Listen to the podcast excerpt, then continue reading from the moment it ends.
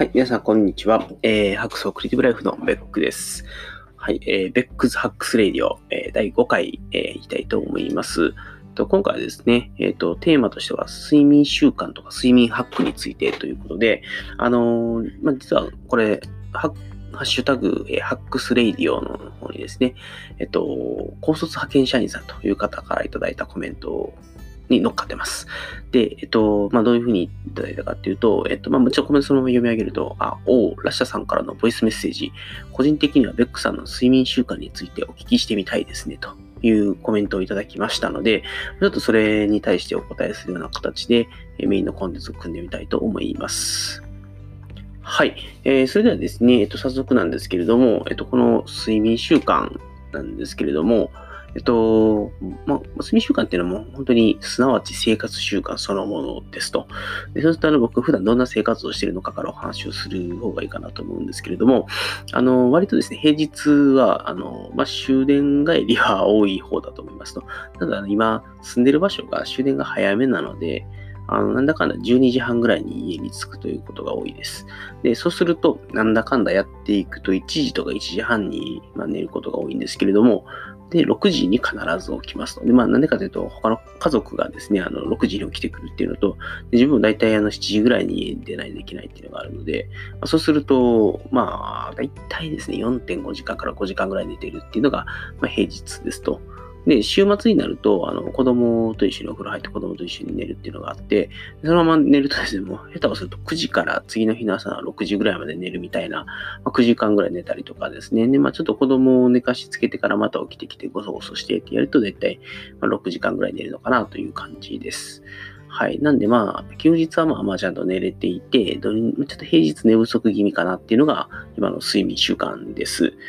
はい。で、えっと、まあ、で、自分のですね、一応睡眠を、フィットビットっていう、あの、まあ、アクティビティトラッカーがあるんですけども、まそれをずっとつけっぱなしで寝ているので、そうすると、まあ、睡眠時間っていうのも、まあ、勝手にどんどん取っていってくれると。で、えっと、おおよそですね、まあ、自分の睡眠時間を見てみるとですね、あのまあまあ、あの、普段の生活の中で4.5時間からやっぱり5時間は寝れてるかなという感じです。で、まあ、それができている間は、まあ、ちょっと寝不足気味やけど、そんなにまあ悪くはないかなというのが自分の実感ではあります。で、えっと、まあ、ちょっとここ最近のですね、1ヶ月半ぐらいの状況だけでいくと、結構しんどい時期だったんで、えっと、まあ、まあ、簡単に精神的に割と追い詰められてくると、あの僕の、なんていうんですかね、パターンって言いますかね、そういう時のパターンとしては、だいたい寝なくて大丈夫になる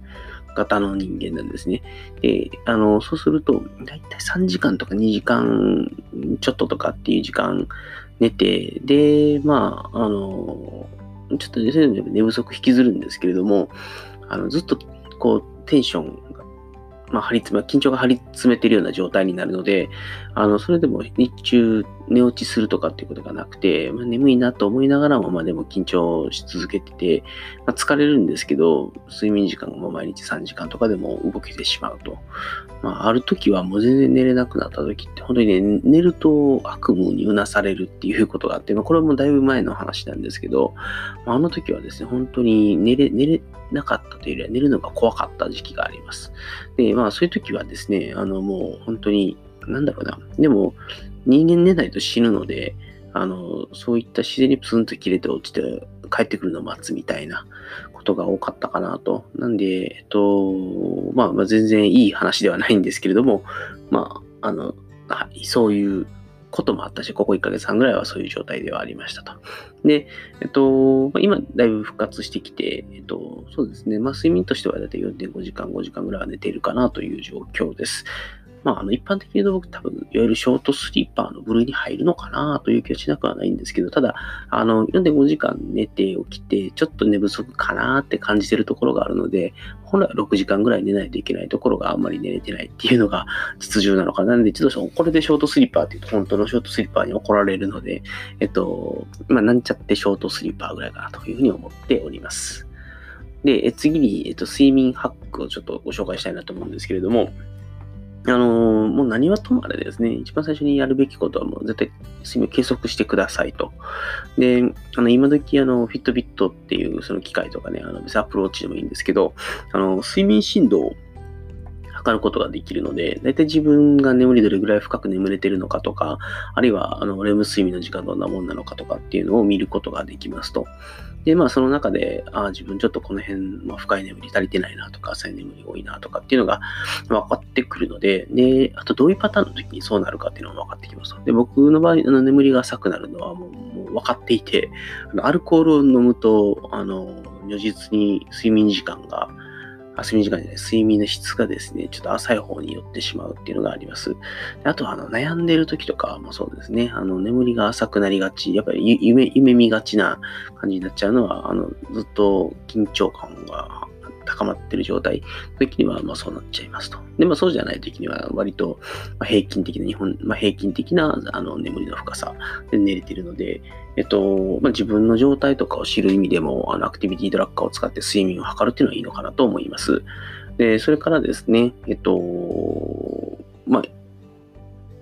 まあ、何はともあれ、今、自分寝れてるなとか、寝れてないなとかね、そういう感覚的なものっていうの一応あるとは思うんですけども、あのこういうので取っておくとですね、いいかに自分がちゃんと寝れてないかっていうのがわかるので、あ、ちゃんと寝ないとっていう、あの、啓発にはなるのかなというところです。で、あの、まあ、自分の実感なんですけども、以前結構余裕と言いますかね、精神的な余裕と時間的な余裕があるときに、あの、毎日6時間ぐらい寝るっていうことができてましたと。でも簡単に言うと子供がすごいちっちゃかったときですね。えっと、まあ、余裕があったわけではないんで、まあ、すごいちっちゃかったわけではないです。すごくちっちゃくて、で、割と子育ての方に比重を置かせてもらって、仕事の方はまあ少し、えっと、毎日、まあ、定時にできるだけ帰らせてもらって、で、っていうのをずっとやっていて、で、その後、あの、子供が夜泣きがだんだんなくなってきたりとか、一緒に寝ていると、あの、まあ、ずっとやなんてして寝てくれるぐらいまで行ってたんで、多分1歳、2歳くらいかな。なんで、まあ、夜泣きがちょっとなくなってきたかなっていうぐらいの時に結構寝れていたんですけども、そうするとですね、全然、なんか毎日疲れが感じられないんですね。で、4.5時間睡眠とかだとね、まあ、やっぱ疲れたなって思うこと多いんですけど、だって大体の場合ね、本当に疲れてるのもあるんですけど、あの、大体睡眠不足ですと。で、あのね、ちゃんと寝れば、あの疲れたなっていう感覚もなくなるので、あの、本当に、えっと、寝れる人もちゃんと寝てくださいと。えー、そうすれば、あの、あ疲れたな、眠いなっていう感覚なしに生活ができるので、まあ、それがね、何よりも人生の質を上げるのにいいんじゃないかなと思いますが、できてない僕が言うのも全く説得力がないですね。で、えっと、ちょっと一冊おすすめの本がありまして、えっと、スタンフォード式最高の睡眠っていう本が、まあ、あるんですけども、えっと、あれ？スタンフォード式最高の睡眠だよね。あの、まあ、西野さんっていう方が書かれてる本なんですけど、あの、この本、まあ、いろいろなエビデンスとともに、あの、いかに寝ることが良いことかということを教えてくれるいい本なので、ぜひですね、これ読んでもらえるといいんじゃないかなと思います。で、えっと、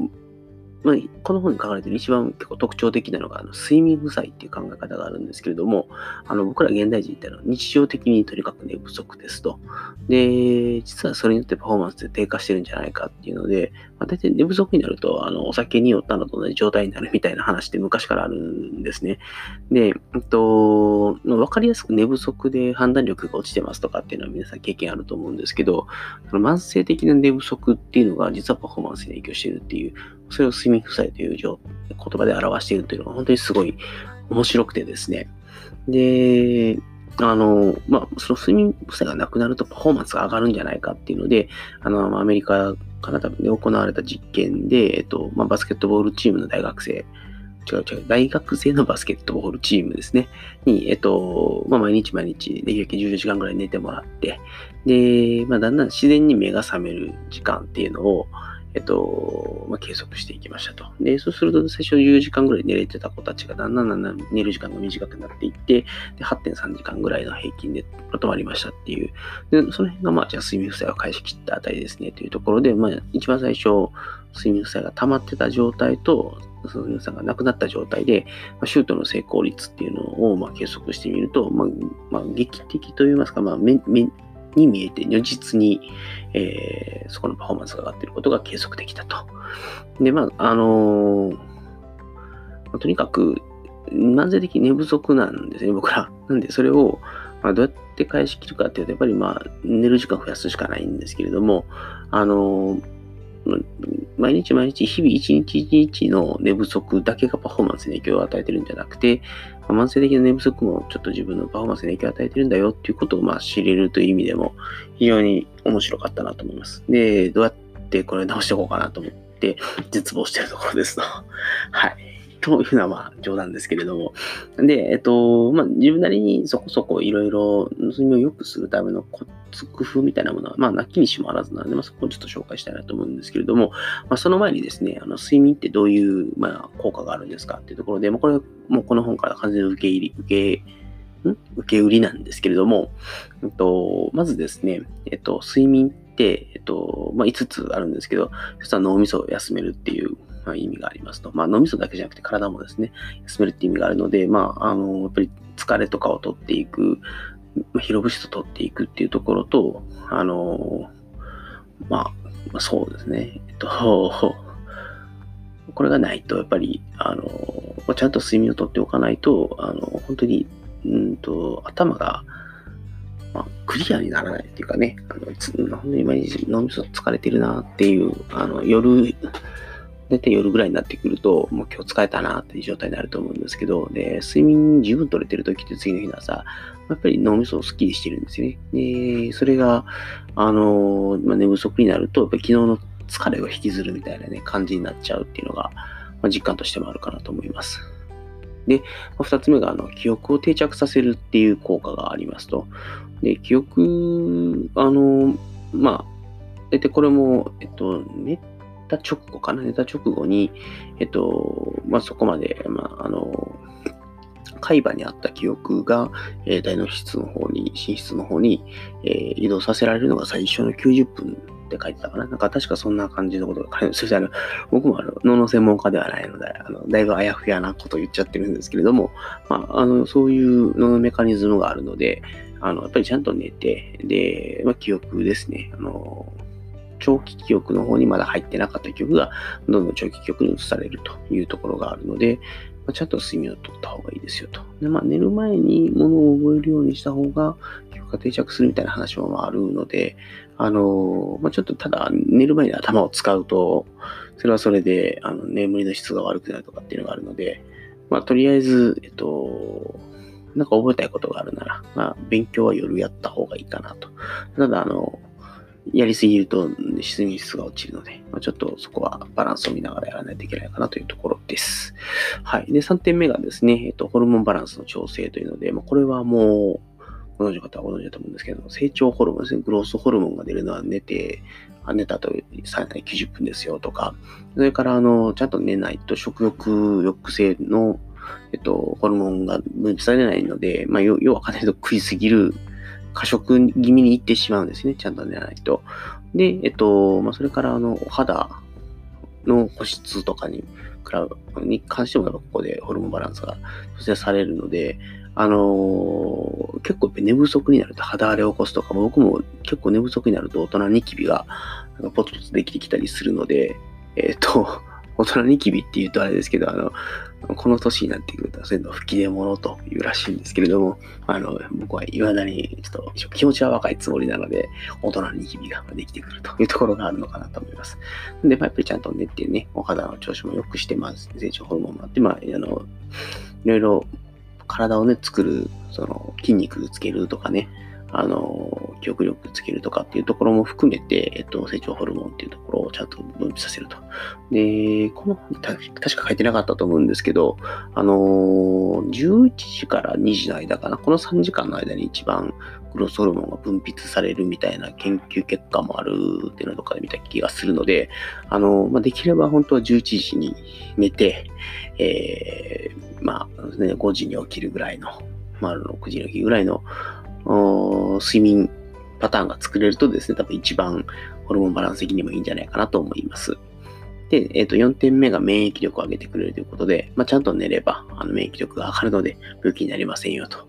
やっぱり僕の実感としては、あの、睡眠不足になれば風邪ひきやすくなるというのはあるので、やっぱり、えー、免疫力大事ということで、しっかり寝ましょう。で、最後、あの、老廃物を取るということで、あの、まあ、頭使ってるとだんだん脳に老廃物が溜まってくるので、それも、あの、一応日常的にと言いますか、日中帯でそれを取るっていうことはやってくれてはいるんですけど、脳がやってくれてはいるんですけれども、あの、やっぱり寝てる時にまとめてメンテナンスをするっていうことをやっているので、えー、まあ、それをやった方がいいですと。で、この老廃物を取るっていうところを怠るとというとあれなんですけれども、うまくこれをやりきれないと、まあ、アルツハイマーの原因になったりするということもあるので、えっと、まあ、マジで、えっと、老廃物をですね、取るためにも睡眠をしっかりとってくださいと。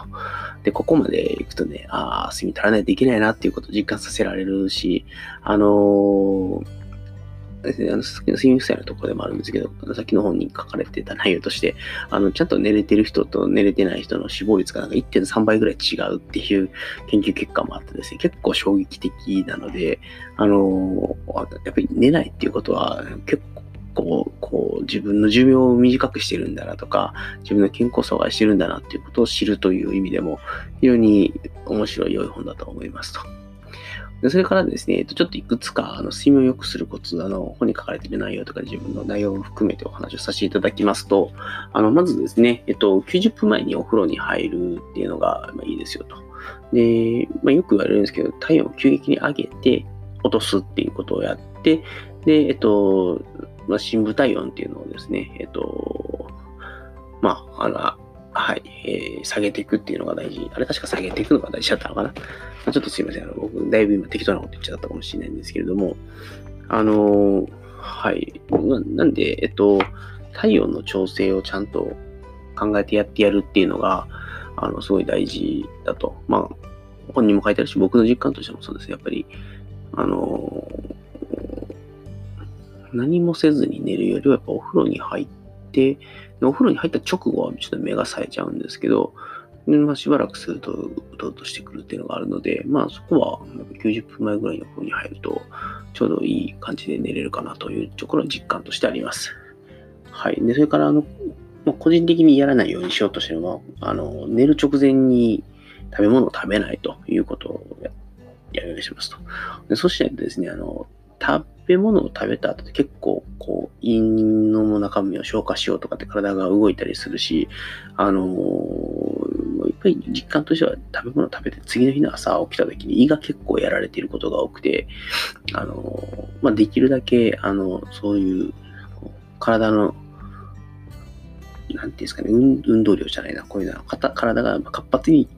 働く状態みたいなものを作らずに寝るっていうのが、まあ、次の日の朝の、まあ、あの来た時の感覚を良くするコツかなと思います。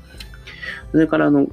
大事なのかなと思ってるのが、あの、程よく体を疲れさせた状態で入ると。まあ、あの、脳みそもそうですし、体もそうですけど、疲れた状態で行った方がやっぱりしっかり寝れるというのがあると思います。で、あのー、まあ、僕もだかやっぱり運動をやった日、かつ仕事を結構やった日とか、まあ、勉強も運動もみたいな感じでやった日は、あの結構ストンと眠りに落ちて、あ結構長く深く寝れて、まあ、次の日の朝には気持ちよく起きれるということが多いかなというふうに思います。はい。で、まあ、他のコツとしては、あの寝る前にあの頭を使わないっていうのは結構大事かなと思っていて、あのー、僕もあの、一時期、えー、もう毎日毎日、えーと、執筆をしながら寝落ちをするみたいなのをやってたりとか、今でもよくやるんですけど、仕事をやっていて、もうこれ限界っていうところまで来たら寝るみたいなことをやってたりするので、えっと、そうするとずっとパソコンの画面見ながら、ずっと頭を使いながら何かをやってるので、で、結構ね、あの、朝の4時ぐらいまでちょっと仕事をしていて、で、あ、そろそろ寝ないと明日きついなと思って、寝ようとするんですけど、まあ、頭が冴えてしまってですね、なかなか寝つけないっていうことがありますと。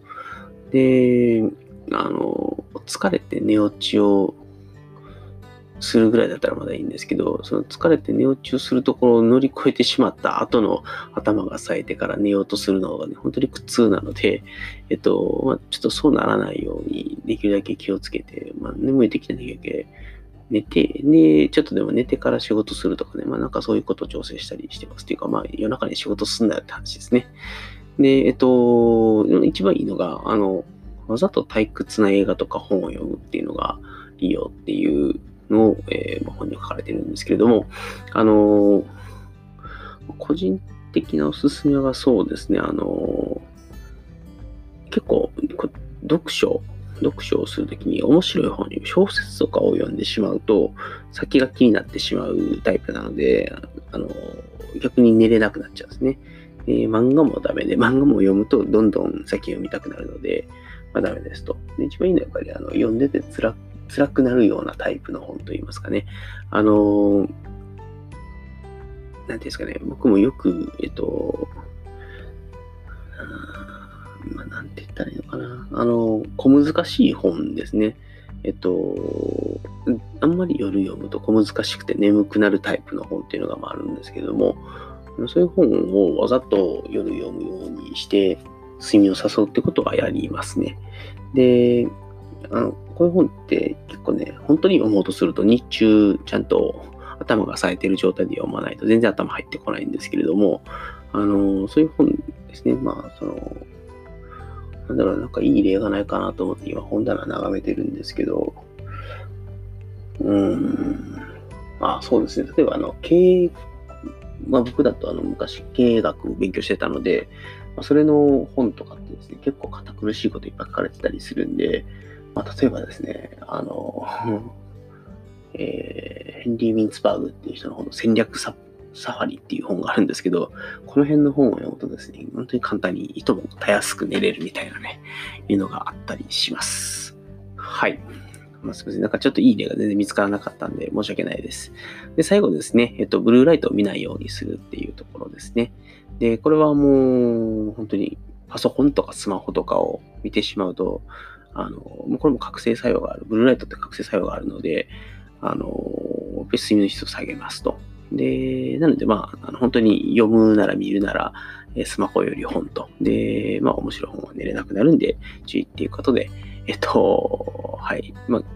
僕ちょっとだらだら喋ってしまったんでまとめると、えー、90分前にお風呂に入る、寝る直前に物を食べない、ほどよく体を疲らせた状態で入る。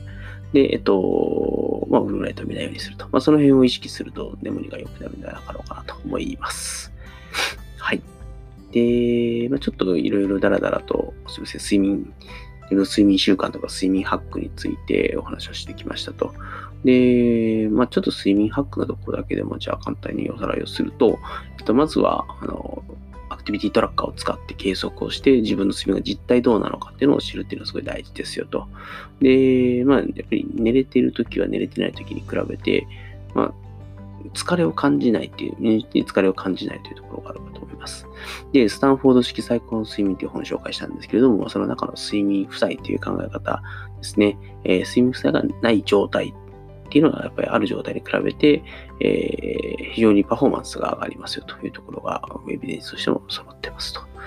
はい。で、それから、あの、睡眠の、えー、質として、睡眠の質じゃない、睡眠ってそもそもどんなメリットがあるのかっていう話をしたかなと思います。えっと、脳みそをまあ休める働きだったり、えっと、記憶を定着させるホルモンバランスを調整する免疫力を上げる老廃物を取るといったようなところをお話をしたかと思います。で、最後に睡眠を良くすることで、えっと、90分にお風呂に入る、寝る直前に物を食べない、程よく体を疲れさせた状態で入る。で、えっと、はい。えー、誰か、寝る前に物を考えない。で、ブルーライトを見ないようにするというあたりが、えー、睡眠を良くすることだと思います。はい。で、えっと、最後、ちょっと小話なんですけれども、えっと、もう一つですね、えっと、もう一つと言いますか、あの、話も、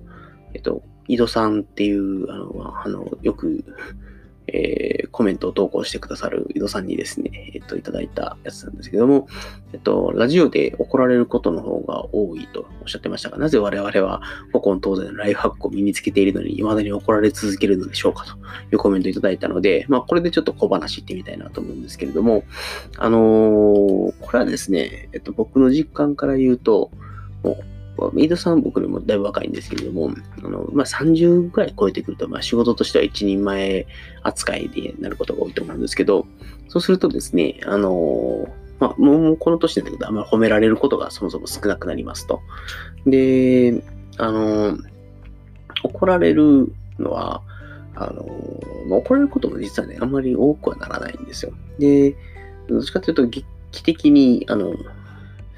劇的なミスが減ると言いますか、あの、本当にお前ら名前何やっとんねんみたいなミスっていうのは、大体やらなくなるので、怒られることも少なくなります。で、ただ、えっと、それで怒られるっていうのは、あの、一つは、あの、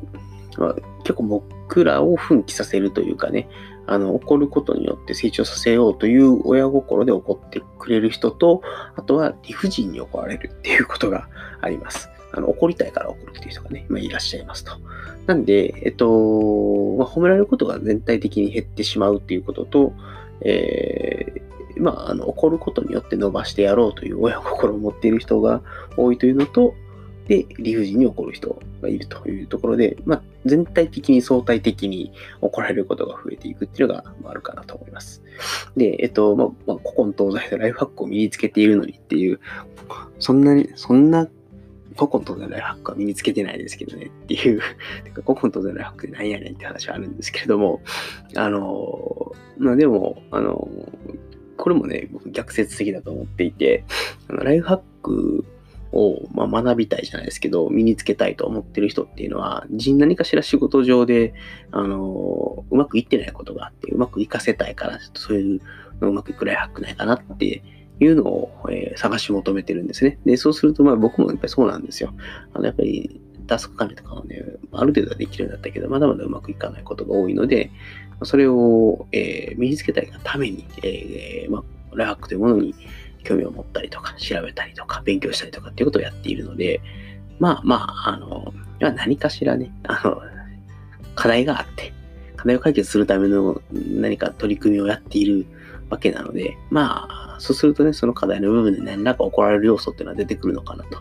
いうので、えっと、本当に完璧な人って多分ライフハックとか興味ないんですよね。うん、なんで、あの、欠陥って言うとあれだな。うんと、まだまだ発展途上の我々は、まあ、怒られても、まあ、致し方ないのかなというところで、いいのかな？こ全く回答になってない気がするけど、まあ、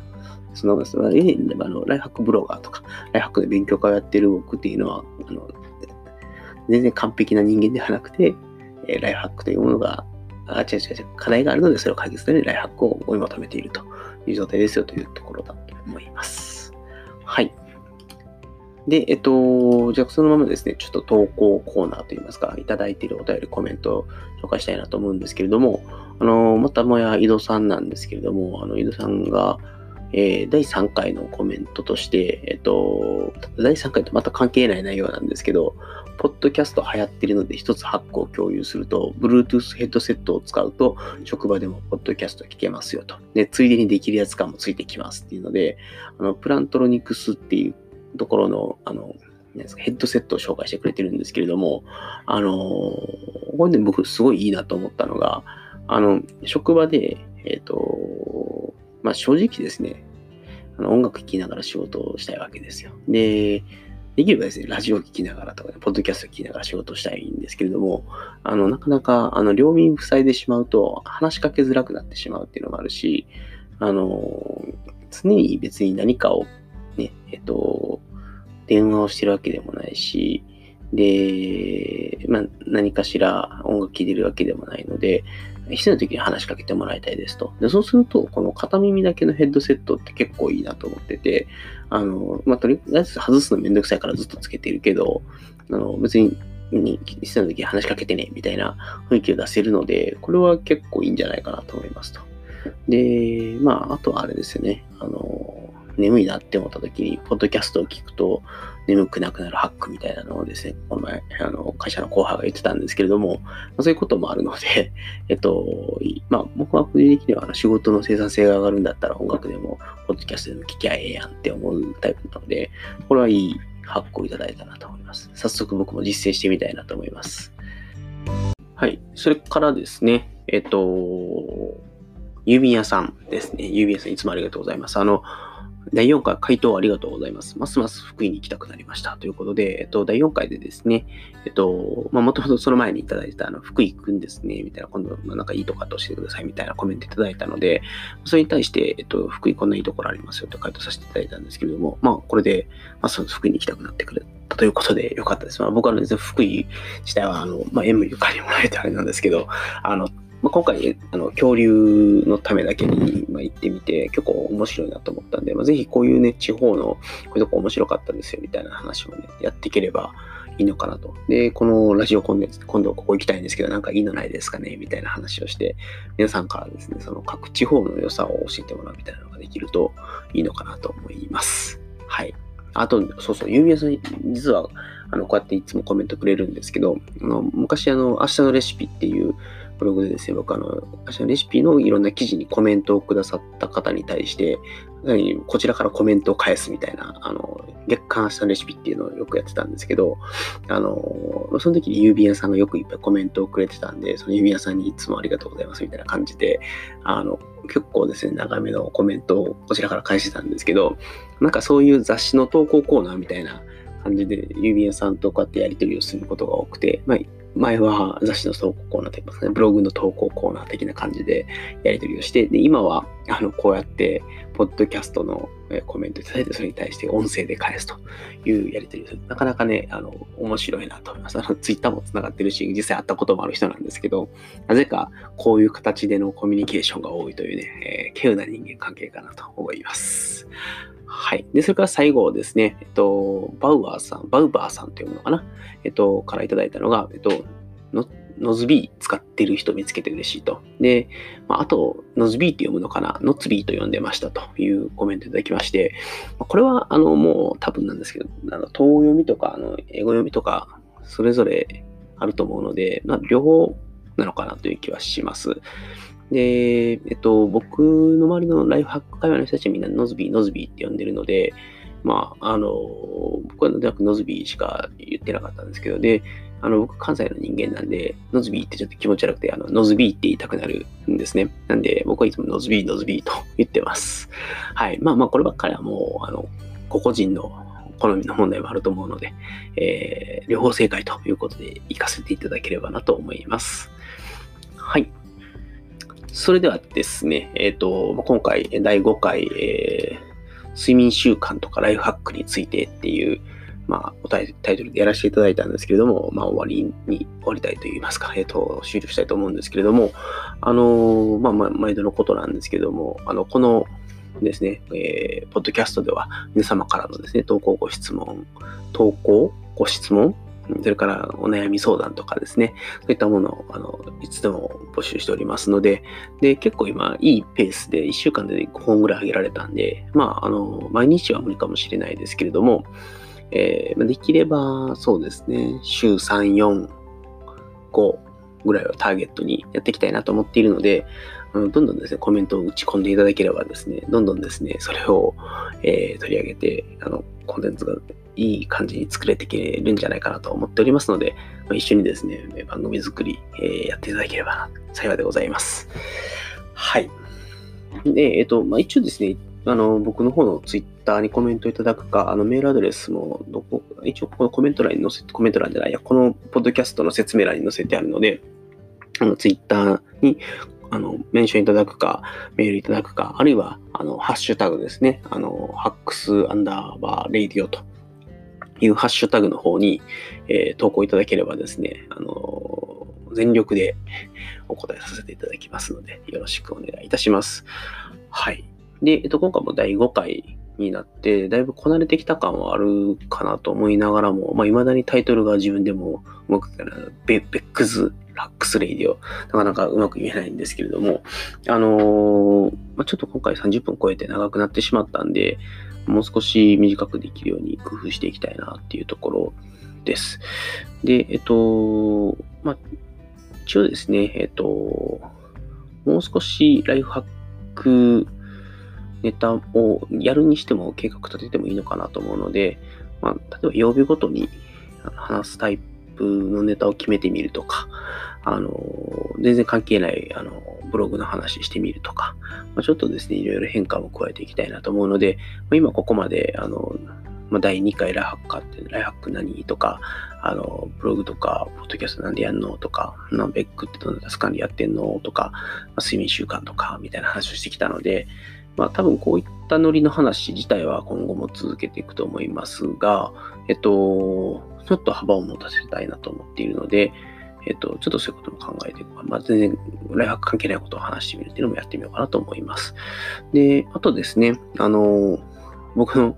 えっと、今一緒に働いているインドから来てる子がいるんですけども、彼からですね、なんで、あの英語でやらないんだと。いやいやいや、あの英語で一人語りできるほど俺英語力ねえし、みたいな思いながらも、っていうのも言われたし、まあ、以前、あの、伊藤ちゃんっていう友達からも、あの、ちょっと英語でやってみるよみたいなこと言われたので、あの、ま、僕のクソみたいな、えー、関西弁英語でですね、えっと、やってみる回っていうのも、ちょっとどこかで設けてみたいかなと思います。で、まあ、その時できればちょっと一人で話すと辛いんで、誰か一人他に英語喋れる人を持ってきて、えっと、 English 回みたいなやつをちょっと一回作ってみようかなと思いますので、その辺も今後期待でいただければなと思います。はい。それではですね、えっと、今回第5回、えー、睡眠習慣とか睡眠ハックについてについて、これで終了し、ついてについておかしいな。えー、っと、睡眠ハックについてという回を終わらせていただきたいと思います。それでは皆さん最後までお聴きいただきましてありがとうございました。また次回お会いしましょう。ベックでした。